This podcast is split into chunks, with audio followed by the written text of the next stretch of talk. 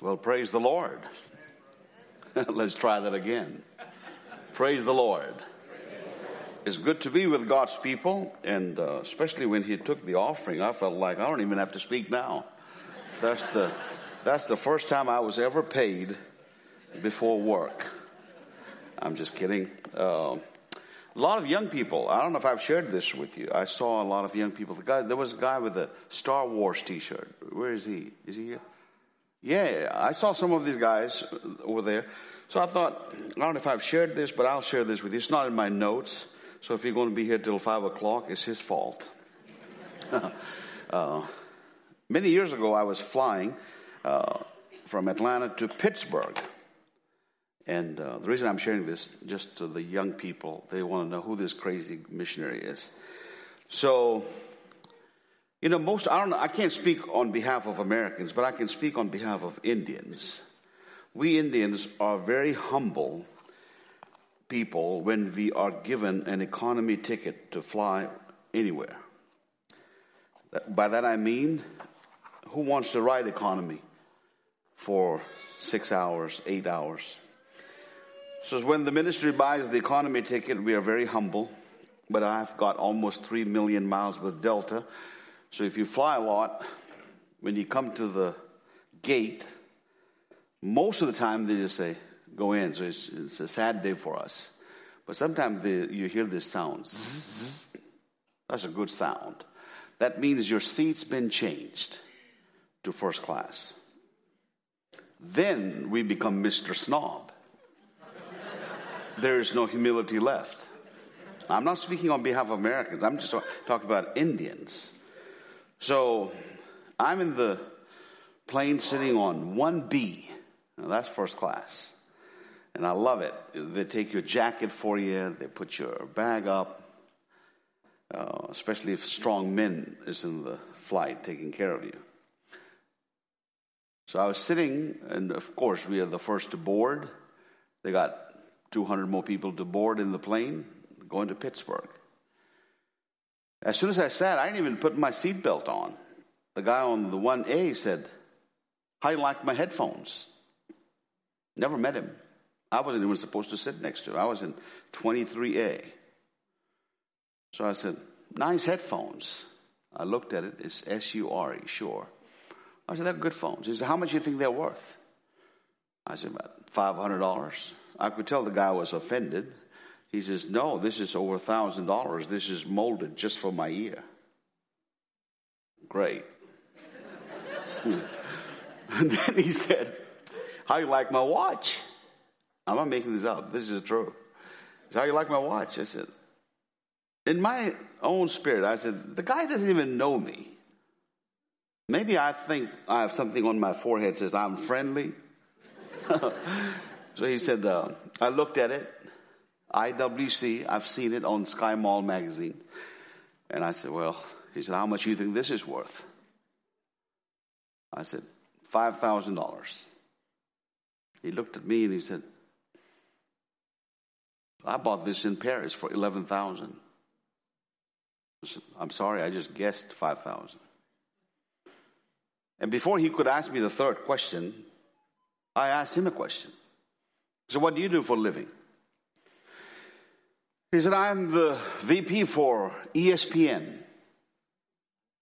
Going to see the Pittsburgh football game. Pittsburgh Steelers." So he wants to know what I do for a living. And I knew his, the way he asked, he thought this is one of those smart Indians that work with the, uh, the web, the I T world, uh, the doctor, uh, the engineer. This is not one of that guy. I'm a tenth flunk. Uh, I said, "Well, sir, I'm an international professional beggar." This guy was an African-American brother. He turned white. He says, "What did you say?" I said, "Yeah, I'm the international professional beggar. I beg for those children who cannot beg for themselves. We take care of children around the world, raise them to be heirs for Christ." I tell you the best part. He pulled out enough money to support six children cash for entire year. And he says, I'm giving you cash, so I don't need for you to write to me again, so that thank you for the support. And I said, I said, you know what? That's not bad for begging. So young people, that's what I do for a living. So if you if you wonder what this guy does, I come from a very small country, one third in the size of United States of America, four times in its population, bigger in its population. one point four billion people live in India. Doctor Steve, uh, many years ago, when I was preaching at First Baptist Knoxville, uh, I was sitting with the pastor. He's now with the Lord, Doctor Ron Herod. Uh, he was sitting with me, and uh, that's the first time I've been to that church. Huge church, uh, two balconies. And uh, we were sitting together on the stage, and he looked at me. He says, I just want you to know, not to uh, make you nervous, but everyone you see in that congregation is P H D in nuclear science. That made me a little nervous. I said, boy, that two brilliant people. So he says, well, I forgot to ask you this before service. This is while the choir singing. So he said, uh, would it be okay if a Chinese missionary that we support, that she talks about her missions five minutes from your message time? I said, that's fine. You, you can't say no to the pastor.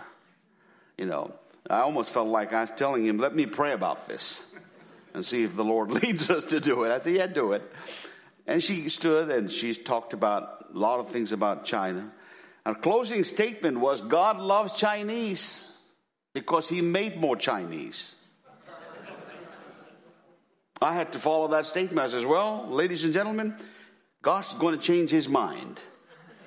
By year two thousand thirty, India will overtake China's population. one point four billion people live in India. And I want to say thanks to Doctor Steve for the opportunity to come and speak about the work and also from God's Word at Chester Freedom. Thank you for your support. Thank you for your support for the orphans. Thank you for the hope chest that you provided. And we just thank you for your prayers. One of the stories that I like to share with you, if you uh, turn your Bible to Psalms chapter eight, if you have the right Bible, is page five hundred six. five hundred six. But the story is of this men. This has happened since I was here last. Due to Corona, we couldn't travel. We didn't have any graduation in India. We didn't have any graduation in uh, Nepal. But we had graduation in Burma. So Burma, twenty twenty-one, two thousand, yeah, twenty-one, uh, Just a minute. two thousand twenty, we had graduation. fourteen students graduated from our Bible college in Burma. Upon graduation, Joseph was one of the pastors. He says, well, I like to serve the Lord in the hardest place, Mister Thomas. I says, hardest place? You ever been to Burma? Every place is hard. So what do you mean hardest place? He says, I'm choosing a village where there's not one Christian. Now, that's hard. I said, okay. So he writes to me. After graduation, he says, sir, September two thousand twenty, he says, I just want you to know that five men have accepted the Lord in this village. And I'm very excited and pray that I would be faithful in discipling them. Praise God. Then he writes to me in the month of February two thousand twenty-one, says, sir, I want you to know there's five men along with their wives. They have come to accept Christ. Now that there's a total of ten new believers in our village. And they're coming as a family to the church. Pray that God would bless them. And I have a request, Mister Thomas. Would you come to, the, to Burma and baptize them? That'll be an honor for us. I wrote to him, I says, well, I can't come because of the restriction on travel. Why don't you go ahead and baptize all the ten believers? Mar- February twenty-second, he baptized ten believers. March fifth, two thousand twenty-one, all ten believers were beheaded for their faith in Christ. We don't like that God. How many of you like to attend a church where John the Baptist was a member? Because he was beheaded. We don't want that church. We want a church where Peter was the member because he was gloriously released. I'm here to tell you, he's the God of John the Baptist. He's the God of Peter. His ultimate purpose is that we bring glory to his name. I know one thing. Ever since this ten believers gave their life for the Lord, Hope Givers at that time had forty-one churches in Burma. Today, we celebrate one hundred eighteen churches in Burma. To God be all the glory. Blood of the martyrs are the seeds for new churches. Psalms chapter eight and verse three. By the way, just to give you background, some of you are looking at your watch. In India, we have a culture, we are finished when we are through.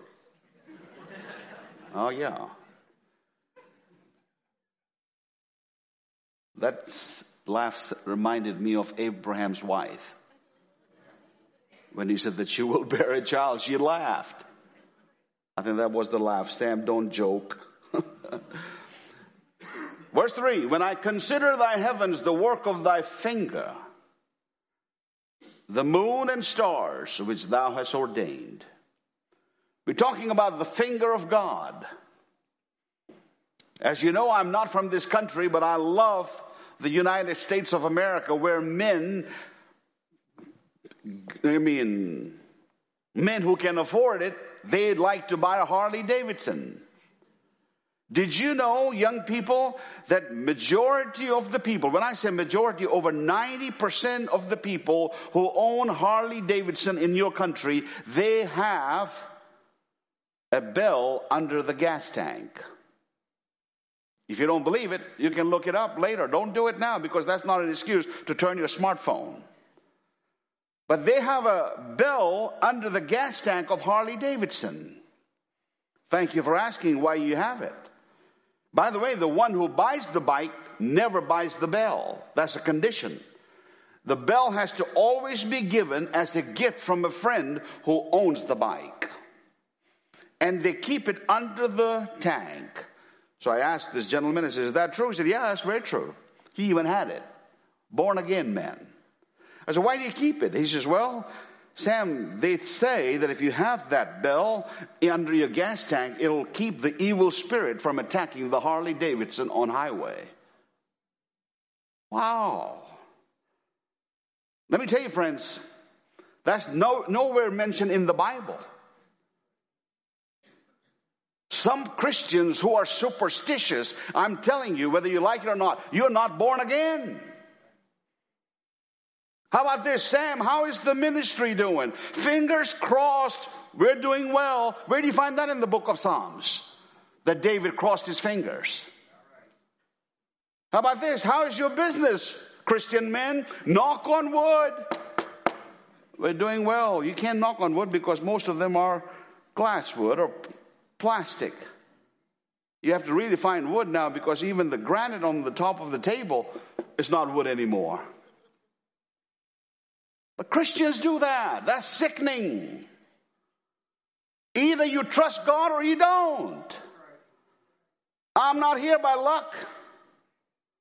I'm here by the providence of God. Sovereignty of God brings me here. Don't ever say to each other, oh, cross your fingers. Knock on wood. Trust the Bible. He's worthy to be trusted. By the way, members of Chester Freedom, the greatest cult in the world is not Islam. The greatest cult on the, on this planet is not Hinduism. It's not Buddhism. The greatest cult, you ready for this? The greatest cult is Accept Jesus. That's a cult. As long as you accept Christ without repentance, it's a cult. The Bible says, repent, then put your faith in God. That's Christianity. But today, a lot of preachers, oh, accept Christ. You know what you do? You accept him as one of the many gods. People back home in India will never have a problem with this ministry as long as they would say that Sam is preaching the gospel that except Christ is one of the many gods. The problem comes when we preach, there is no name under heaven above the earth whereby men can be saved apart from the name of Christ. Finger of God. Finger of God is seen in the creation. I'm trying to hurry up, trying to finish in the next seven minutes, if that's okay. I'm supposed to be done by eleven thirty, but too late. All right, let's hurry up. Finger of God in creation. The Bible says, David said, wonderful is your creation, God. I see the finger of God in Psalms chapter eight, verse three. He sees the finger of God in creation. They tell me that if you count the stars at the rate of one hundred twenty-five stars a minute, it will take you two thousand years just to count the stars in the Milky Way. They also say that if you would take ten billion, B for boy, ten billion human beings standing side by side, that will span the diameter of one average star. That's an amazing God. Look at the creation, the finger of God. Look at the baby when it's conceived in the womb, the finger of God is working. Not only do we see the finger of God in creation, we see the finger of God in calamity. I'm just going to give you the reference. Exodus chapter eight, verse nineteen. The wizards of Pharaoh came and says, Pharaoh, we can copy just about all the plagues except this one. Because we see the finger of God in this. We cannot duplicate this. Did you know one thing God said to Moses? Go and tell Pharaoh ten times. One thing he said. One thing, let my people go. That's it. Let my people go. What's profound about that? Thank you for asking. God will never ask you what doesn't belong to him. He didn't say let people go. He says let my people go. Friends, God will never ask you something that he has not already blessed you with. He never asked Abraham to give Isaac without blessing him first with Isaac. I have a lot of born-again Christians here. Brother Thomas, pray for us. I love your ministry that we win lottery. I love those brothers and sisters. You know what? I'm preaching thirty-seven years. I've never met one person who loves this ministry has won a lottery. You know why most born-again Christians don't win lottery? I'll tell you why. He cannot trust you with it. He's already blessed you without a lottery, and you're not a good steward of what he has blessed you with. God will never ask you something that he has not blessed you with. If you're hesitant in giving something to God that he's already asked you, you better give it to him. Because I know him. He'll take it away from you. Not only do we see the finger of God in creation, we see the finger of God in calamity. We see the finger of God in writing the Ten Commandments. Go home and read Exodus chapter thirty-one, verse eighteen. And he gave unto Moses the tab- tablets of stone written by the finger of God. God writes the law into our hearts even today.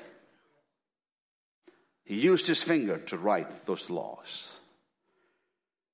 Finally, not only do we see the finger of God in creation, we see the finger of God in calamity, we see the finger of God in writing the commandments, we see the finger of God in cleansing the sinner.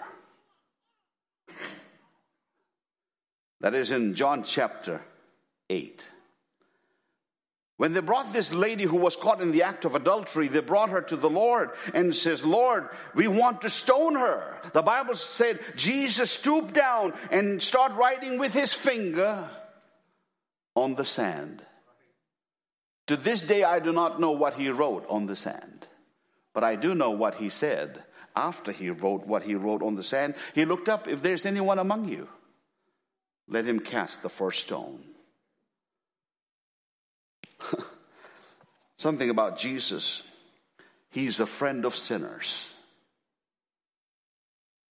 God forbid and forgive those churches that do not like to attract sinners anymore. I've been in those churches, believe me. Would you allow me to take a few more minutes? Thank you. Doctor Steve, I was, uh, I had my prostate prostatectomy done, and this pastor heard about the surgery I had, and he had the nerve to ask me, would he come and preach Sunday? Prostatectomy was done that same week. So, of course, if you give me that opportunity, I'm coming, even if I have to wear cargo pants. You know why cargo pants? I love those pockets. That's where you put your catheter bag. I, I did. I, I went to that church. And I was with a friend of mine, Doctor Steve knows him. I was with a friend of mine who is a doctor, urologist. He was with me from a Catholic background. He comes to came to church. And after I preached, we went to the fellowship hall. And here was the pastor. And every man in that church supposedly had prostate problem. Everybody got free consultation. You ready for this? That's not the end of the story. I went home. Oh, two weeks later when I was in the office, I got the ugliest letter I've ever received in my life from the pastor. He says, Sam, your father would be so sorry to know that you are a friend of Catholics. And I cannot believe that you would bring a Catholic to our church. And we want you to know Hope Givers is not invited in our church. So the lady of the office said, you're not going to respond to that. I said, oh, yeah, I am. In my humble but accurate opinion. I gave her my peace of mind. Him my peace of mind. I said, sir, I am so sorry to know that the churches today are not welcome, are not open to welcome sinners. You need to have that door shut. One thing, pastor, that doctor heard the gospel forty-five minutes when I preached that day. I intentionally preached the evangelistic sermon just for him. I said, he heard the gospel because of your church. And if you don't want the, such kind of people to come and receive the word of God, Sam doesn't want to come. Ever since then, I'm going there every year. I love that man now. But I had to let that love of Christ pour out a little bit more. Jesus sees every weed as a potential rose, every doubter as a potential believer, every believer as a potential saint. Now, as I close, what is this finger of God? Thank you for asking. Is it literally the finger of God? Is that the picture of the Michelangelo that he takes the finger of God and touching the finger of a human? No. What is the finger of God? If you're sure of the Bible, go home and read Luke chapter eleven, verse fifteen. The Pharisees came to the Lord and says, Lord, we know in whose name you're casting this demon. You're casting this demon in the name of Beelzebub. You know what Christ said? This is where the answer is in verse twenty. If I, with the finger of God, cast out devils, no doubt the finger of God is come. The finger of God is the Holy Spirit of God. That finger brought you here. That finger is still writing in your hearts His commandments. Several years ago when I was arrested, they put me in a holding cell. You know, English is not my first language, so I thought holding cell means you must be in a room holding on to something. No, holding cell is you, they keep you there.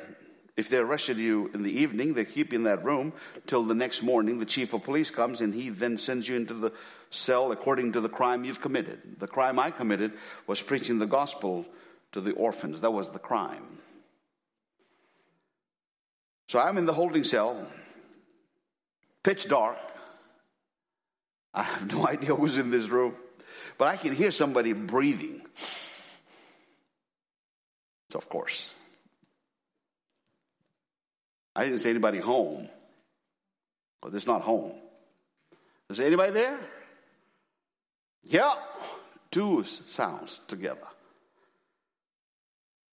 They said, oh, don't worry about us. We, they caught us. We were driving under the influence. Don't worry about us. We'll be out. Our boss will come and he'll bail us out. I could tell they've been there before. This was my first time. So as we were talking, they're dragging a person into, we didn't know where this person is going. So they're just dragging her. She is screaming from the top of her lungs, and they're just dragging her. And guess what? They're right in front of our door.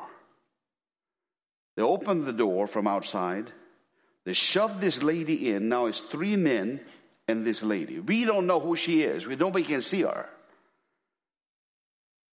A few hours later, of course, the moment she came in the cell, cussing, filthiest language.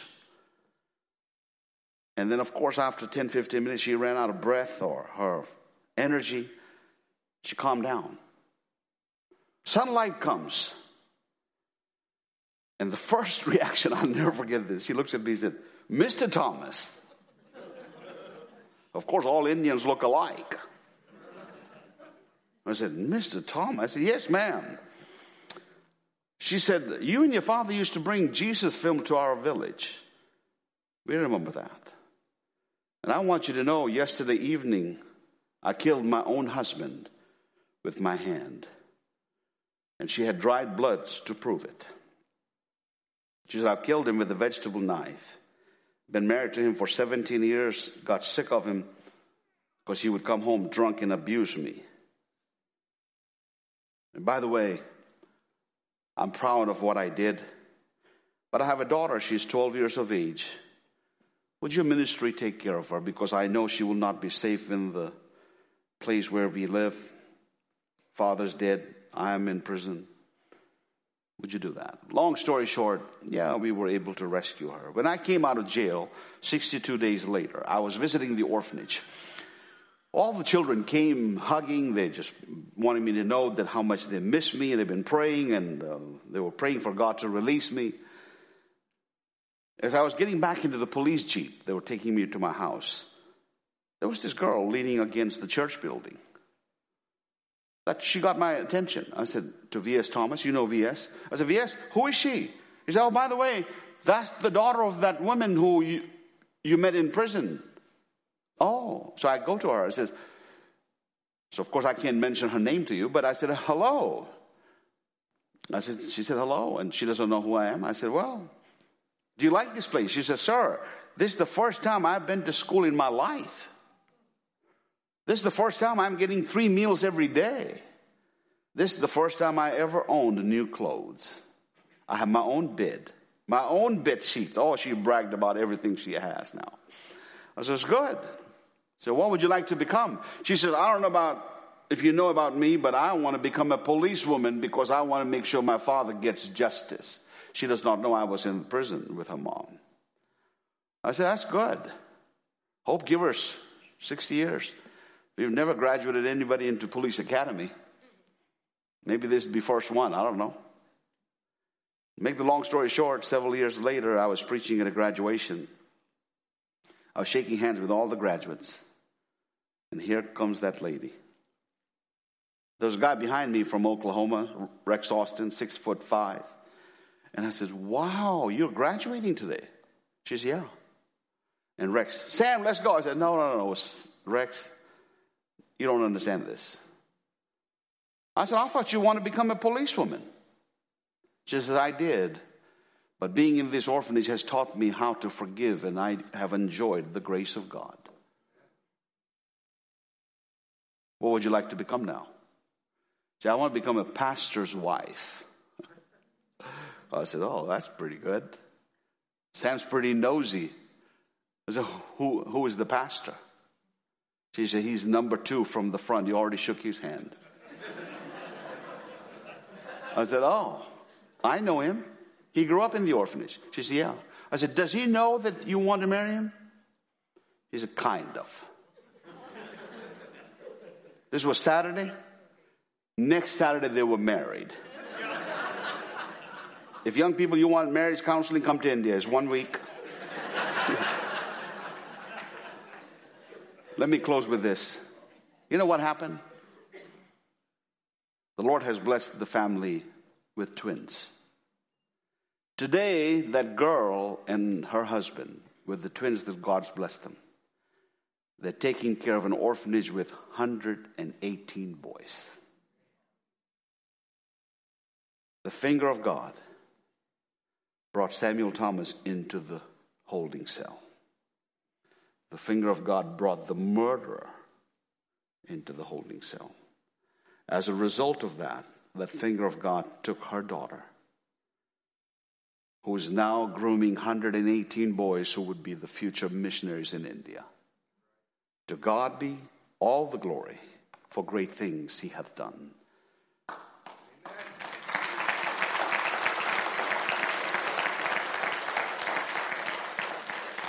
Please do not take the finger of God lightly.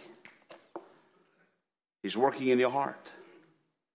Don't ignore him. Because if you do, he knows how to get your attention.